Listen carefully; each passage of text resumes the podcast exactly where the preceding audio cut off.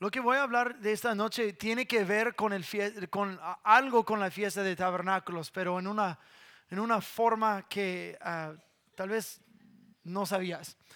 Este, durante la fiesta de tabernáculos, eh, bueno, este, Dios dijo a Moisés para decir a los israelitas que tres veces al año todo el pueblo de Israel debería convocarse delante del Señor por seis años solo los hombres y en el séptimo año eh, este, hombres, mujeres y niños, todos. Pero tres veces por año, en la Pascua, en Pentecostés y luego en tabernáculos. Y dijo así, y nadie deberá llegar sin una ofrenda. Nadie, que nadie llegue con las manos vacías. Que todos traigan una ofrenda para el Señor. Y yo quiero invitarles, invitarnos, porque yo me incluyo en eso, de que el domingo en que celebramos esta, esta fiesta, de que nadie venga con las manos vacías, pero que tú prepares este, lo que tú tengas que ofrecerle al Señor, que tienes que dos semanas para prepararlo. No, semana y media. Híjole, viene pronto. Una semana y media para preparar una ofrenda, un sacrificio para traerle al Señor. Y voy a hablar justo de eso porque ahora vamos a culminar este nuestro estudio en, Filipense, en Filipenses que ha durado como que 13, 14 semanas, algo así. Y créeme que hay más que podríamos decir, pero es suficiente. Miren conmigo al versículo 19 de capítulo 4 del libro de Filipenses. Es uno de los versículos favoritos de la Biblia para todos nosotros. Es una muy recitada, muy citada. Y dice así, mi Dios pues suplirá todo lo que os falta conforme a sus riquezas en gloria en Cristo Jesús. Todos dicen aleluya mi Cristo suplirá todo lo que te hace falta. Nuestro Señor es nuestra provisión. Tu trabajo no es tu provisión. ¿Escucharon eso? Tu trabajo no es tu provisión. Tu trabajo es un medio que Dios usa para proveer. Pero Dios puede proveer todo lo que necesitas ¿Dónde necesitas? Cuando lo necesites. Y a nosotros nos encanta este versículo. Claro que sí nos encanta.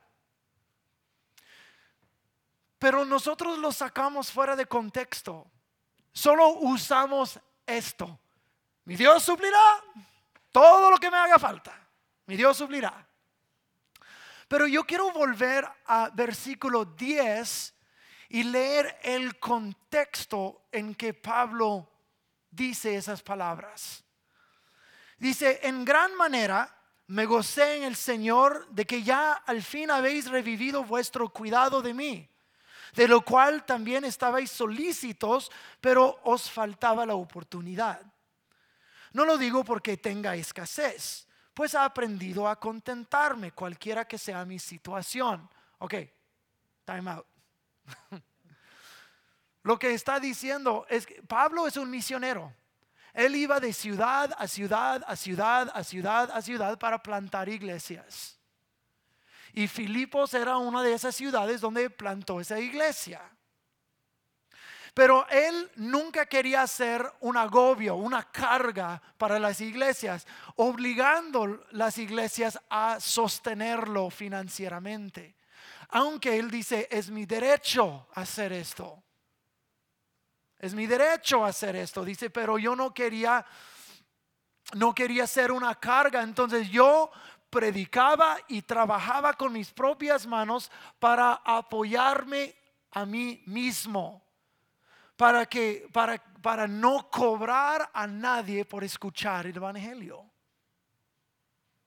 Entonces, en ese contexto que está diciendo de que ustedes, gracias por el apoyo que me enviaron, porque obviamente el misionero este, eh, necesita dinero y en la iglesia en Filipos estaba solícita dispuesta a enviarle dinero y obviamente le enviaron dinero.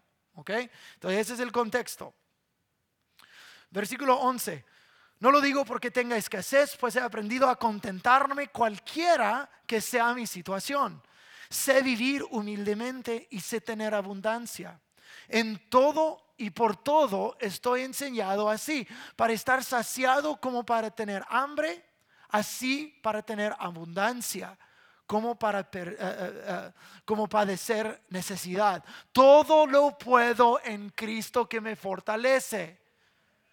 Eso es otro versículo que siempre citamos. Todo puedo en Cristo que me fortalece. Pero el contexto es estar contento con escasez o abundancia. ¿Cómo, hemos, ¿Cómo podemos vivir contentamente y estar saciado con mucho o con poco? ¿Por qué? Porque todo lo puedo en Cristo, quien me fortalece. Yo puedo estar contento, yo puedo vivir con mucho, yo puedo vivir con poco, porque Cristo es la fuente, es lo que está diciendo. Él me fortalece. Me, e, e, estoy contento en mi Cristo y no deprimido por lo que tengo o lo que no tengo. La fuente de gozo no es a través de los bienes. Hace dos semanas hablamos de eso. Jesús es la fuente del gozo. Versículo 14. Sin embargo, bien hicieron en participar conmigo en mi tribulación. Entonces dice, todo lo puedo en Cristo que me fortalece, pero gracias por la ofrenda. es lo que está diciendo. Y saben también, eh, sabéis vosotros también, oh filipenses, que al principio de la predicación del Evangelio, cuando partí de Macedonia, ninguna iglesia participó conmigo en razón de dar y recibir, sino vosotros solos. Pues aún en Tesalónica me enviasteis una y otra vez para mis necesidades. No es que busque, eh, no es ah, que busque dádivas, sino que busco fruto que abunde en vuestra cuenta. Ah, eso es muy importante. Vamos a volver a eso en un momento. Pero todo lo he recibido y tengo abundancia, estoy lleno, habiendo recibido de Apafrodito lo que, me, lo que enviasteis, olor fragrante, sacrificio acepto, agradable a Dios. Y mi Dios pues suplirá todo lo que os falta conforme a sus riquezas en gloria en Cristo Jesús. Al Dios y Padre nuestro sea la gloria por los siglos de los siglos. Amén. Wow, hay un contexto en que dice, el Señor suplirá todo lo que les haga falta. Y el contexto es de que los filipenses le ayudaron vez tras vez, tras vez, tras vez a Pablo durante ah, su, su labor misionera. Y ellos le apoyaban financieramente ellos ofrendaban para él. Eh, y una ofrenda no es un diezmo. Una ofrenda es de tu propia voluntad al Señor. Un diezmo es algo que Dios pide, no es un impuesto, tampoco es una propina. Es un 10% de todo lo que ingresas.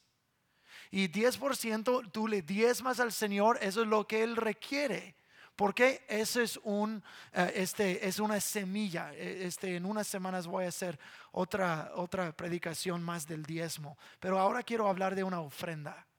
La ofrenda es algo aparte, es algo que haces con tu, tu libre albedrío, de tu propia voluntad, en agradecimiento al Señor. Estás haciendo un sacrificio al Señor. Un sacrificio es algo que te cuesta. Es una demostración de que quieres dar eh, lo mejor de ti para el Señor. La ofrenda es una actitud de corazón. Porque lo que Pablo dice a los filipenses, dice, gracias por el apoyo, gracias por el regalo, estoy lleno, muchísimas gracias. Digo, ahora yo quiero recibir eso por buscar algo bueno de tu cuenta. Y ahora que me han hecho un olor fragante, sacrificio aceptable, ahora mi Dios va a suplir todas tus necesidades. Ellos, e, este, ellos están haciendo un sacrificio financiero hacia este misionero Pablo. Y Pablo lo está recibiendo con gratitud y los está diciendo, eso es más que una ofrenda. No es solamente que me pasaron dinero. Digo, esto es un sacrificio aceptable y un olor fragrante. Él, cambia los términos en que habla de, de las ofrendas. Algunos teólogos dicen que las palabras anteriores dice gracias, estoy lleno y estoy satisfecho, todo eso, de que actualmente esas eran palabras como, como palabras que, en aquellos tiempos pondrían en un recibo, de que sí, he recibido tu pago, es un recibo, pam, pam, estoy lleno, pum. Pero luego lo cambia de, de una transacción financiera a una transacción espiritual porque Pablo lo está mirando no solamente como este, ah, con gratitud, sino eso es un punto de adoración. ¿Cómo adoraban los, israelitas ah, ah, en, el Antiguo Testamento? Con los sacrificios. Traían los mejores de sus animales al Señor habían diferentes tipos de sacrificios, sacrificios de expiación, de, para pedir perdón. Pero habían otros sacrificios que eran puras ofrendas, ofrendas de gratitud, un sacrificio de la voluntad, de mi propia voluntad. Es que no, Dios, Dios no me está obligando. Y si no ofrezco nada más, Dios no me va a, a mandar un relámpago para quemarme. No, nada de eso. Es nada más, yo quiero, quiero dar mi mejor para el Señor.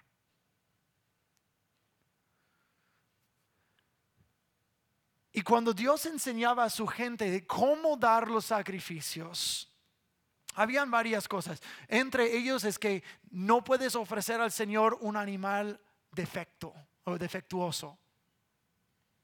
No puede estar ciego o cojo o enfermo. No, no, no, no. Al Señor le ofreces lo mejor.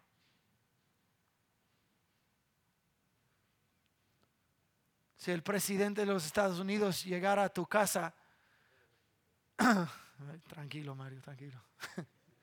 No le ofrecerías un, probablemente no le ofrecerías una torta de jamón probablemente le quisieras hacer algo un poco más extravagante. Entonces, si yo llego a tu casa, no quiero tortas de jamón. No, no, no. No es cierto, no es cierto, no es cierto. Me conformo con tortas de jamón. No, pero, pero con, con, con el presidente, o si Jesucristo mismo entra a tu casa, ay, Señor, gracias por visitar mi casa, Señor Jesucristo, hay Cheerios en la, cena, hay cornflakes, no, le vas a dar algo mejor que Cheerios. le vas a dar tu mejor.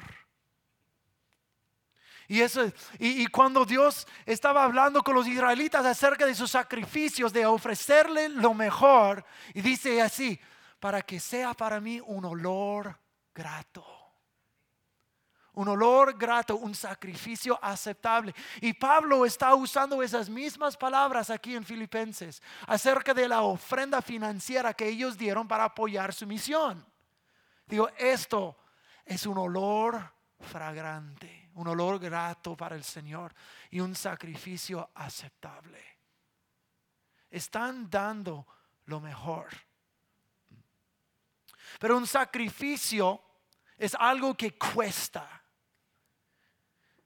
Y cuando damos algo que nos cuesta, estamos demostrando una actitud del corazón para el Señor. Señor, yo quiero estar agradecido contigo. Yo te voy a dar una ofrenda. Yo quiero dar lo mejor. Tú me has bendecido.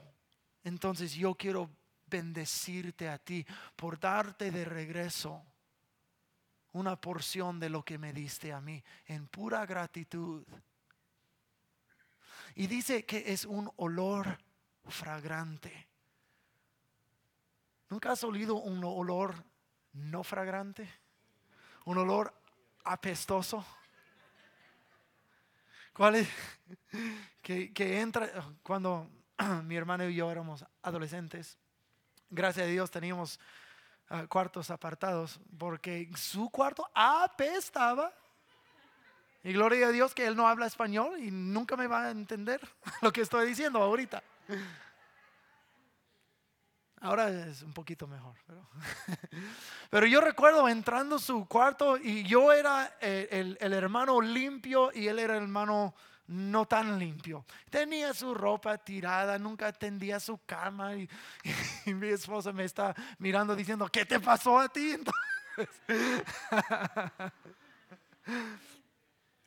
Pero yo no sé qué pasaba, pero su cuarto apestaba. Uno abría la puerta a mi hermana y yo, hijo, ¿qué pasa con nuestro hermano? Que parece que está medio muerto ahí.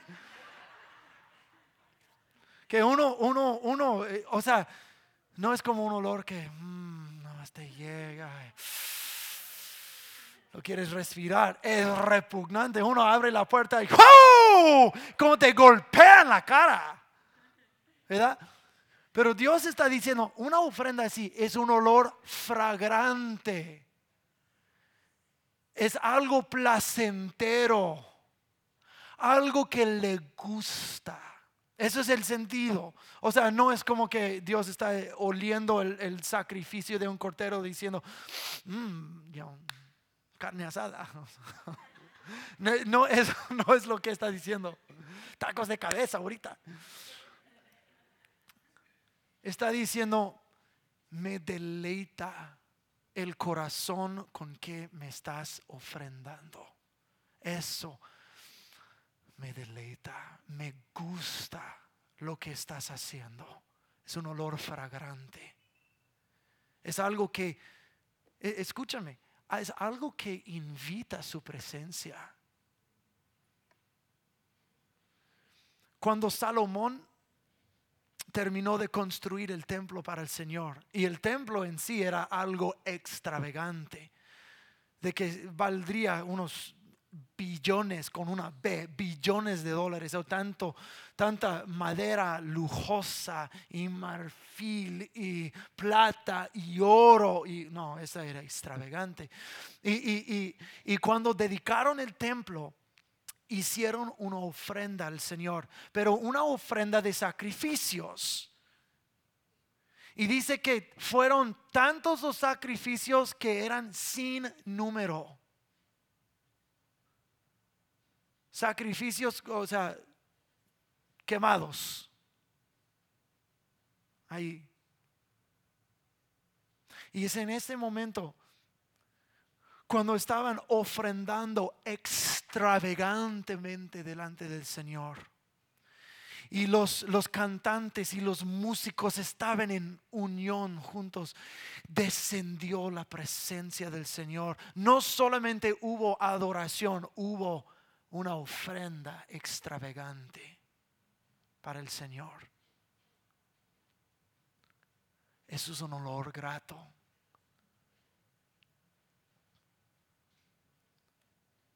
Cuando conocí a mi esposa, fue la primera vez que conocí olores gratos de una mujer. y como, oh, wow, ella huele bien. y luego para la primera Navidad que pasamos juntos, ella me regaló perfume.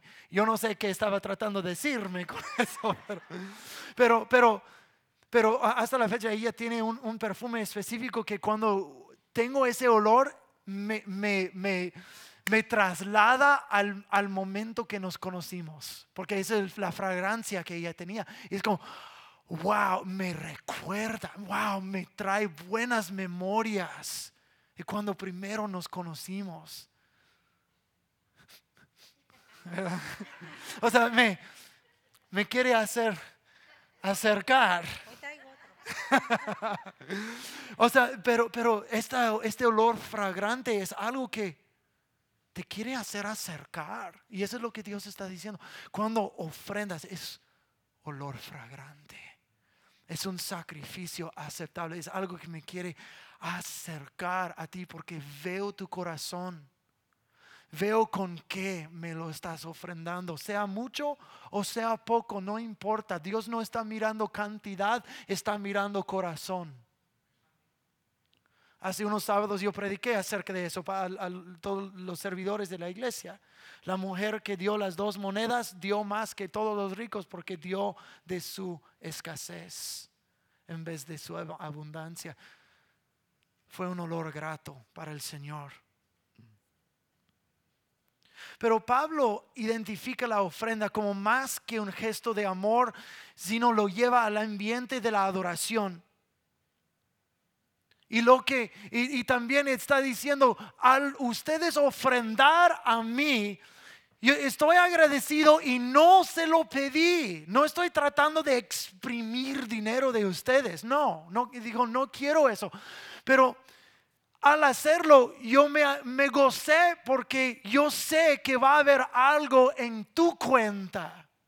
O sea, ¿qué, es lo que dice en, Mateo capítulo 25? Usted, probablemente todos nosotros hemos escuchado esa parábola de, las ovejas y las cabras delante del juicio de Dios. Es que las, cabras a, la izquierda, las ovejas a la derecha.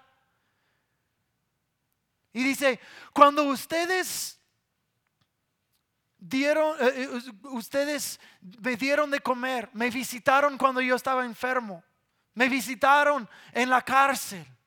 Tenía hambre, me dieron de comer y las ovejas a la derecha van a decir, ¿cuándo hicimos eso? Digo, cuando lo hiciste a otros, los más pequeños, lo estaban haciendo a mí. Cuando diste de comer a un niño, lo estabas haciendo a mí. Cuando visitaste al desahuciado en el hospital, me estabas visitando a mí. Porque esta gente es creada en mi imagen. Y si me amas a mí, vas a amarlos a ellos tal como me amas a mí. Entonces, cuando amas, me amas a mí, vas a amar a mi imagen. Cuando estás amando a la gente creada como yo, me estás amando a mí. Y a las cabras del otro lado. Digo, ustedes aléjense de mí porque tenía sed y no me dieron de beber. Tenía hambre y no me dieron de comer. No me visitaron en el hospital. No me visitaron. ¿Cuándo? Cuando no lo hiciste para otros. escúchenme bien. En cuanto a la ofrenda, cuando damos a otros, estamos dando al Señor. Cuando amamos a otros, estamos amando al Señor. ¿Por qué? Porque cuando damos, estamos reflejando el mismo carácter de Dios. Dios es generoso, Dios es dador, Dios se preocupa por las necesidades de la gente alrededor. Y cuando nosotros hacemos lo mismo, estamos haciendo las mismas obras que Dios haría a la gente. Y Dios dice, yo voy a recordar de eso. Cuando tú, cuando tú diste ropa a alguien que casi no tenía, yo voy a recordar eso. El, el, libro de Proverbios dice, el que da a los pobres, le presta al Señor. Y el Señor repaga. El Señor repaga. Entonces eh, Pablo está diciendo a los filipenses, estoy, estoy muy dispuesto de recibir tu ofrenda porque yo sé que delante de Dios Él te va a, a poner crédito en tu cuenta.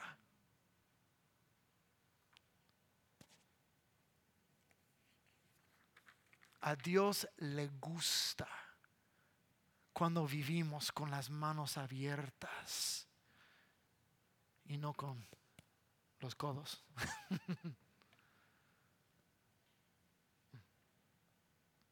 y no es que ofrendamos para, para comprarle a Dios, no estamos comprando a Dios. Los que tenemos niños, cuando los niños eran chiquitos y nos hacían dibujitos, ¿se recuerdan? Algo para pegar en el refri. ¿Lo hacían para comprar algo de mí? No, lo hacían ¿por qué? Querían que estuviéramos orgullosos de ellos. Querían que nosotros les afirmáramos. Solo querían nuestro amor. No lo estaban dando. Papi, mira lo que, lo que te hice. Cuando, mi mamá era una niña como de segundo grado, estaban haciendo algo de barro en su clase. Y mi abuelo es, un, pastor de, casi 60 años, 60 años. Ha sido un pastor, un hombre de Dios. Y, lo único que ella supo hacer fue hacerle un cenicero.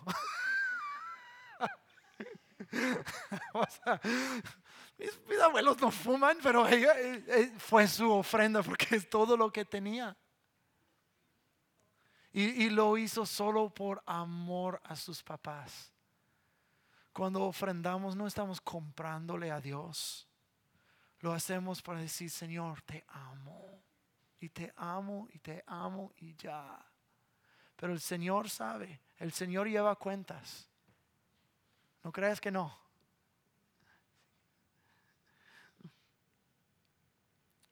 Con eso vamos a terminar. Ofrendar es un acto que suelta la bendición de Dios. Cuando elegimos una vida de generosidad amorosa, reflejamos el mismo carácter de Dios. Cuando reflejamos quién Él es, a Él le insta eso, le insta querer dar más a nosotros para que podamos seguir bendiciendo a otros como Él lo hace mientras das, hay flujo continuo de su favor, su bendición y su provisión. Otra vez, no estamos comprando su favor, pero es, es como una manguera. O sea, lo puedes conectar a la llave y abrir la llave. Y mientras, mientras dejas la llave ah, ah, abierta y, la manguera desenrollada, hay un flujo de agua ilimitada. Pero el momento dices, ah, es mucho, y tomas la manguera y le haces un nudo. Pues el, agua deja de fluir.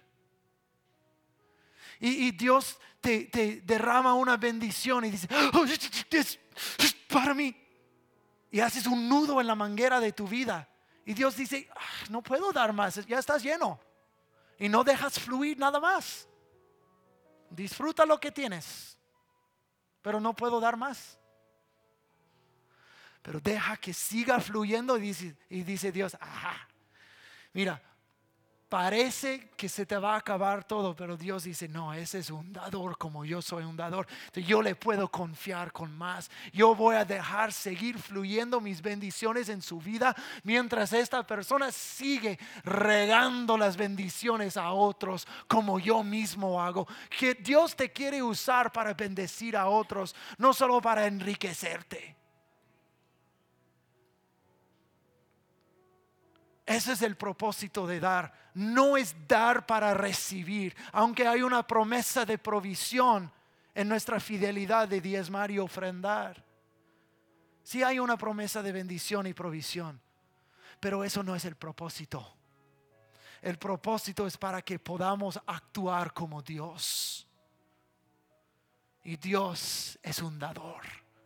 A Dios le importa la otra gente. Cuando, cuando hay una necesidad, Dios quiere, pero te quiere usar a ti para bendecir a otros. No estoy diciendo que tienes que ir a vender tu carro y entregar todo el dinero a un pobre. No estoy diciendo eso. En Deuteronomio, en el libro de Deuteronomio, capítulo 16, hablando de los sacrificios de libre albedrío, dice que ofrécele al Señor conforme te haya bendecido. Si te bendijo con mil dólares, ofrende 100, 200, 250, no sé. No te va a pedir dos mil. Conforme te haya dado Dios, conforme te haya bendecido, ofréndale. Y Dios mira el corazón. ¿Me están entendiendo? Quiero ser un pueblo con las manos abiertas a todos, compartir lo que tenemos, amar a nuestro prójimo que esté en necesidad. Y vas a ver, vas a ver tu vida más próspera que nunca. E-, es, es, es una dicotomía. Entre más damos, más tenemos para dar más. Así que en una semana y media vamos a celebrar la fiesta de tabernáculos y que nadie venga con las manos vacías. Vamos a dar una ofrenda y vamos a entregarla a la iglesia y darla a las misiones. Eso es lo que vamos a hacer con esa ofrenda. Pero una ofrenda sacrificial, conforme Dios te haya bendecido. Da. Yo quiero la presencia de Dios aquí. Yo quiero vivir y ser como Él es. Y Dios es generoso. Y nosotros también. Amén. pónganse de pie, por favor.